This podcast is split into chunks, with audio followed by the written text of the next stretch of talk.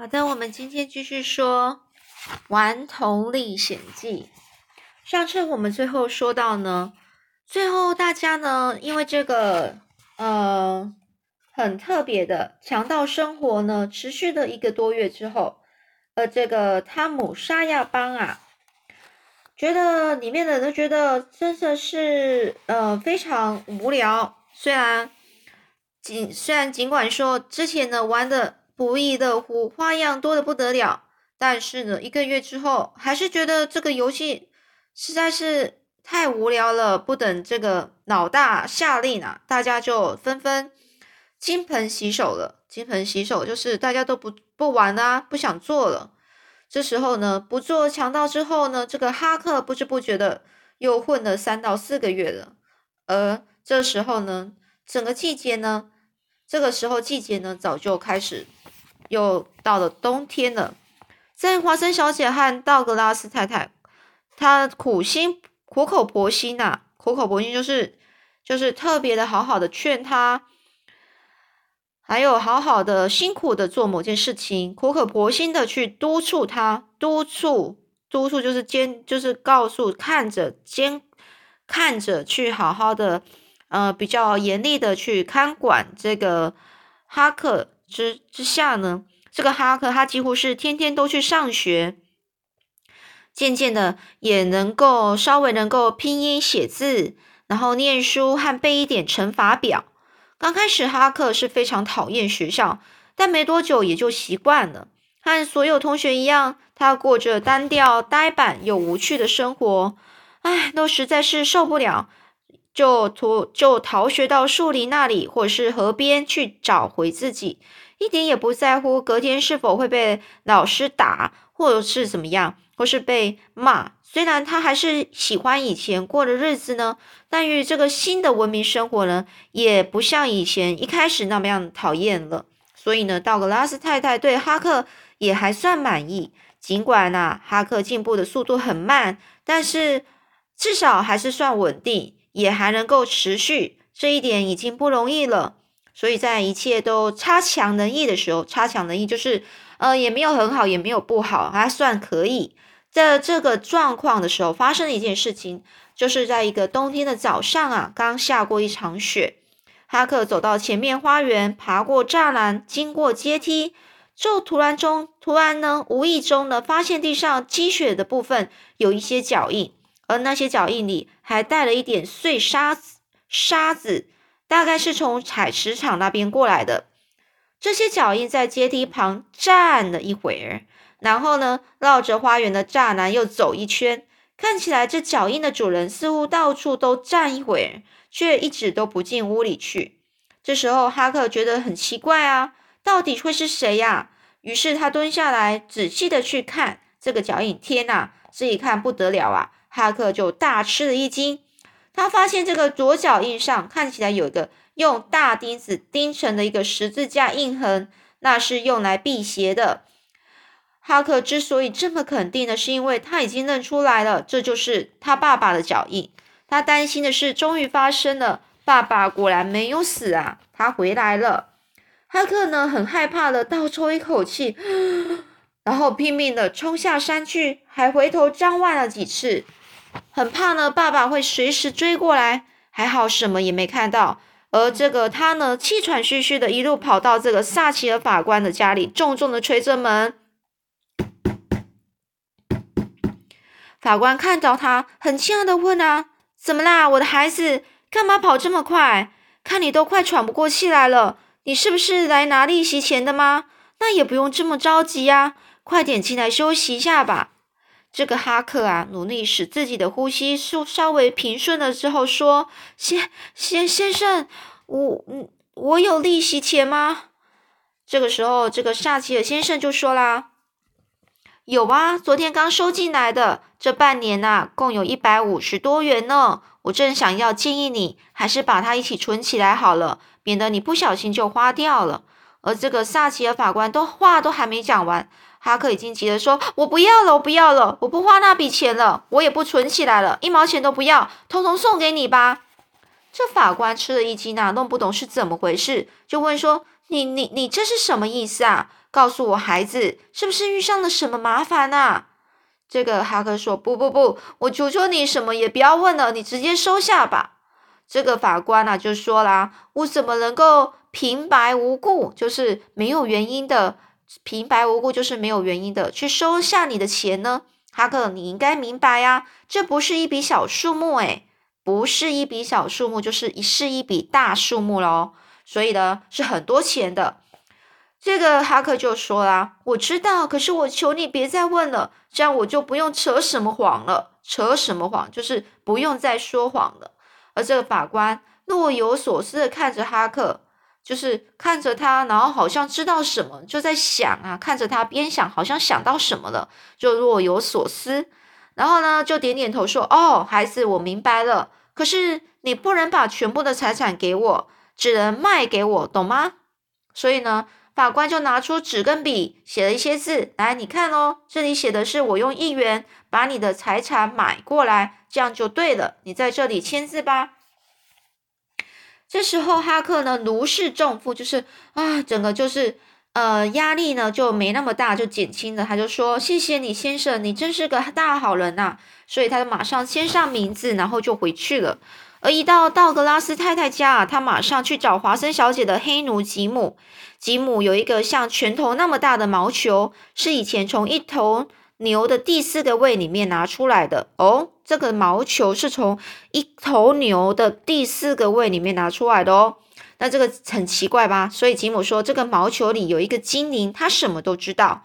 所以那时候的人啊，其实是很迷信的，就不知道说这是为什么，那是为什么，都想说这有可能是有什么妖魔鬼怪、鬼怪，或是或是有有有一些女巫啊，或是法师啊什么的。所以呢，这个时候呢，这吉姆就拿出那个毛球之后，这个哈克就说：“吉姆，你帮我用毛球算命吧。”而这吉姆呢，感到非常奇怪，就看着哈克说：“可是你说过你不相信这个的啊，这个。”哈克就说：“我现在相信了你，请你告诉毛球，说我爸爸又又找到这里来了。”这个吉姆也吓一跳，说：“啊，真的吗？你怎么知道呢？”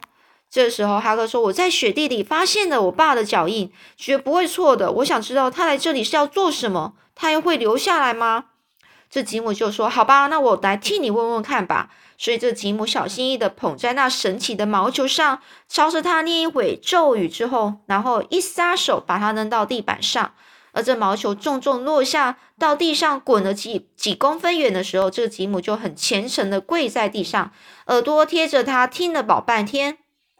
他就说了，这个这个吉姆就说，毛球说啊，你爸爸一时还没有决定要怎么做，他一会儿想走，一会儿又想留下来。有两个精灵附在他身上，一个是白白亮亮的，一个是黑黑的。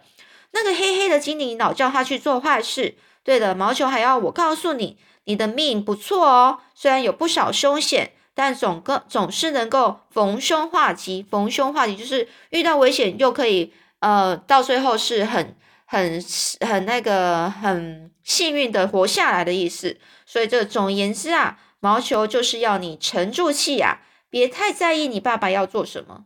沉住气就是你都不要去做任何的事情，去改变任何事，然后呢，就不要在意你爸要做什么。这个哈克默默叹了一口气，说：“唉，毛球虽然说了不少，但是跟没说一样，一点帮助也没有啊。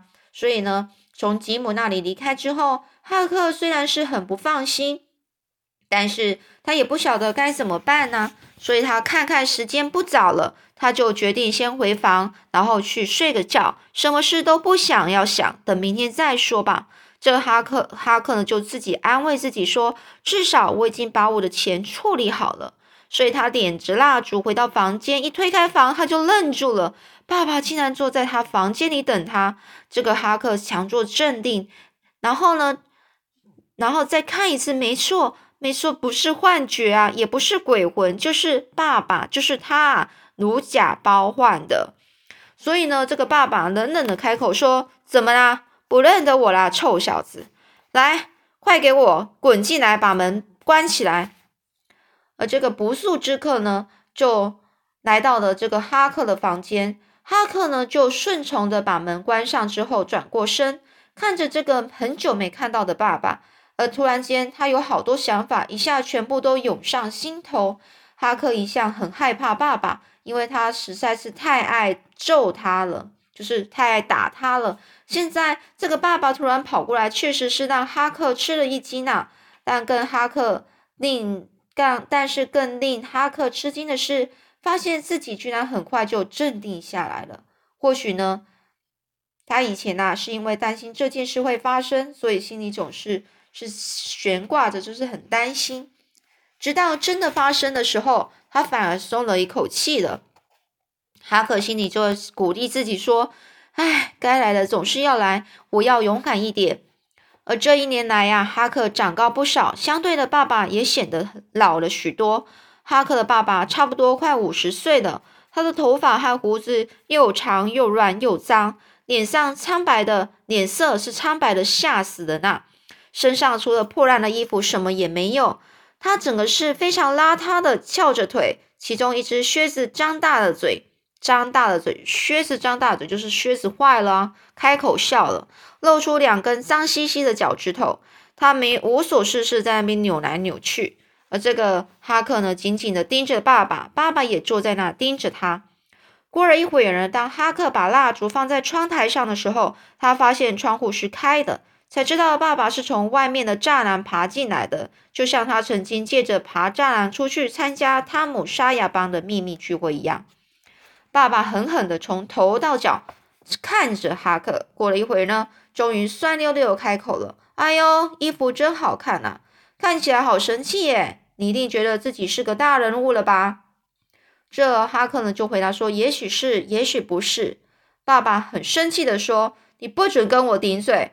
好久不见了，你却比以前更不像样了，居然会对我摆臭脸，还有端架子。听说你现在会看得懂字呢，会念书了。哼，我才不相信，像你这种蠢蛋也会念书。爸爸呢，随手抓起一本书，凶巴巴丢过去，来，你倒念给我听看看呢。而这个哈克拿起书呢，就不疾不徐的念着，就是不疾不徐，就是慢慢的哦，就不会紧张了，拿起来就开始念了。那是一个讲华盛顿总统的故事，但念了差不多半分钟，哈克手上的书突然忽然飞走了，因为什么？被爸爸一巴掌打落到房间的另外一头了。好啊，原来你还真的会啊！哼，就算你会念书，那是几个狗屎字，也不准对我摆臭脸。何况念书根本一点用也没有啊！是谁送给你那什么鬼学校鬼混的？啊这时候哈克说：“呃，是道格拉斯太太。”他是个好人。这时候，爸爸呢？这个爸爸呢？哈克爸爸又又很又很快的，就是说着说：“闭嘴！”这个道格拉斯太太，她就是以为自以为是，她就是一个自以为是的笨蛋。我的儿子根本不需要上学。从明天起，你不准再去了。要是以后我在学校附近抓到你，我非打断你的狗腿不可。这个爸爸哈狠狠的威胁着他，然后呢，话锋一转，又问。还有，大家都说你发财了，这是怎么回事啊？哈克就说那是别人乱讲的，没有这回事。这爸爸就说闭嘴，我警告你，跟我讲话给我小心点，趁早收起那一个令我恶心的臭脸，我差不多快忍无可忍了。还有，你别把我当成傻瓜，我来镇上两天了，到时候听到人家讲你发财的事，难道镇上的人都在胡扯吗？最好赶快给我说实话吧，免得把。被我揍得满地乱滚，哼！我就是为了这个来的。告诉你，我要钱。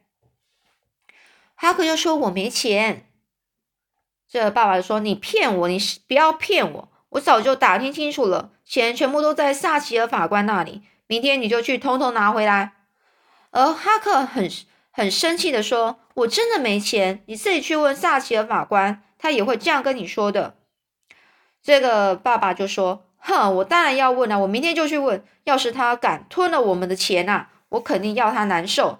但现在先把你身上的钱给我，我已经一整天没喝到酒了。这哈克把萨奇尔法官给他那一元呢，拿给爸爸，一心希望能够赶快把他打发走。他爸爸接过来咬了一下，确定是真的硬币，才从窗户爬出去，待待他嗯，等待他站在棚子上的时候，又把脑袋伸进屋里。对着哈克狠狠的胡乱骂了一顿之后，才心甘情愿的到镇上去买酒喝。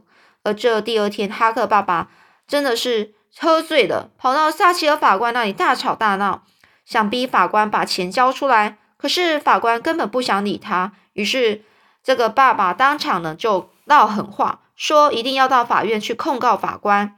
不过还没等到这个爸爸采取行动，萨奇尔法官和道格拉斯太太已经抢先一步告到法院了，请求法院判决哈克和他爸爸断绝关系。并申请法院选择他们其中任何一个担任哈克的监护人。可惜啊，审理这个案子的法官是新上任的，对于这个他这个哈克的爸爸这个人呐，根本就不了解，只顾着不愿拆散人家的骨肉，弄得萨奇尔法官和道格拉斯太太一点办法也没有。不止这样啊，西南的法官还非常仁慈的把这个人唾弃的酒鬼带回家中，要家人好好待他，给他吃好吃的。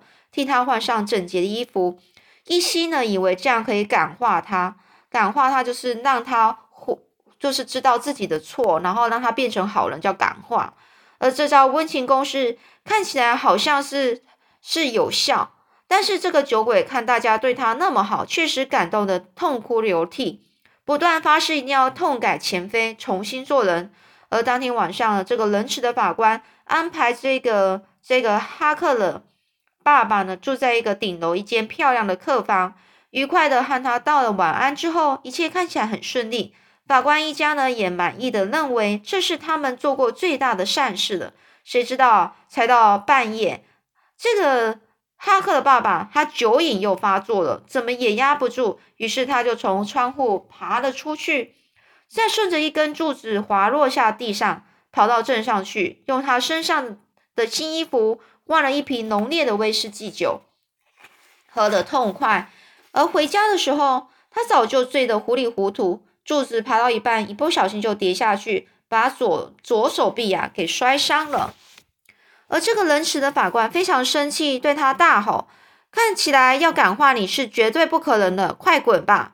而这个这个哈克的爸爸呢，手伤了没多久就好了。又开始整天无所事事的东逛西逛，一会儿呢跑到萨奇的法官那边闹，一会儿又跑到学校去骚扰哈克。说也奇怪，哈克以前不太喜欢上学，可是经过爸爸现在这样无理取闹，他反而是觉得就像是在跟爸爸赌气一样，坚持一定要上学。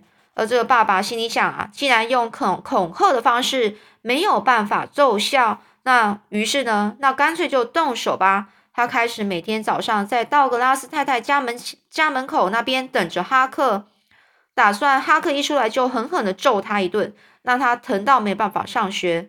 而这个机灵聪明的哈克当然不会那么容易被逮到啊，所以呢，哈克很巧妙的就躲过爸爸的监视，每天呢常常溜到学校。只是哈克的爸爸在道格拉斯太太家附近鬼鬼祟祟的，可把屋里的老姐妹给烦死了。所以这两个姐妹郑重的警告这个哈克爸爸，要是不离远一点，就对他不客气。而这华生小姐还说啊，哈克有他们照顾，请这个爸爸你不用担心的。这个爸爸，这个哈克爸爸就很生气，说你这是什么话？我一定要让你们知道，哈克到底是是谁管，到底是归谁管。所以一个春天的早上呢，这个爸爸呢就又抓到了哈克。强逼他呢，拉着他上了一艘船，划到大河上上游，差不多离家里有四五四五公里远的地方的时候，再到伊利诺州那边靠岸。那呢是一大片树林，除了一栋破旧的木屋之外，附近没有人了。而这个森林呐非常茂密，不熟悉路况的人是绝对找不到这里的。而这个哈克的爸爸呢，他这。就抓着哈克的耳朵说：“你别忘了，你是我的，我要你做什么你就给我做什么，谁都没资格管。”好了，那我们今天就讲到这里喽。会不会觉得这个哈克的爸爸实在是太过分了呢？哈克他应该是要拥有自己的自由，而过着一个很文明人的生活，还有人关心的生活呢？嗯，现在呢，有没有觉得自己很幸福呢？嗯，那我们下次再说喽。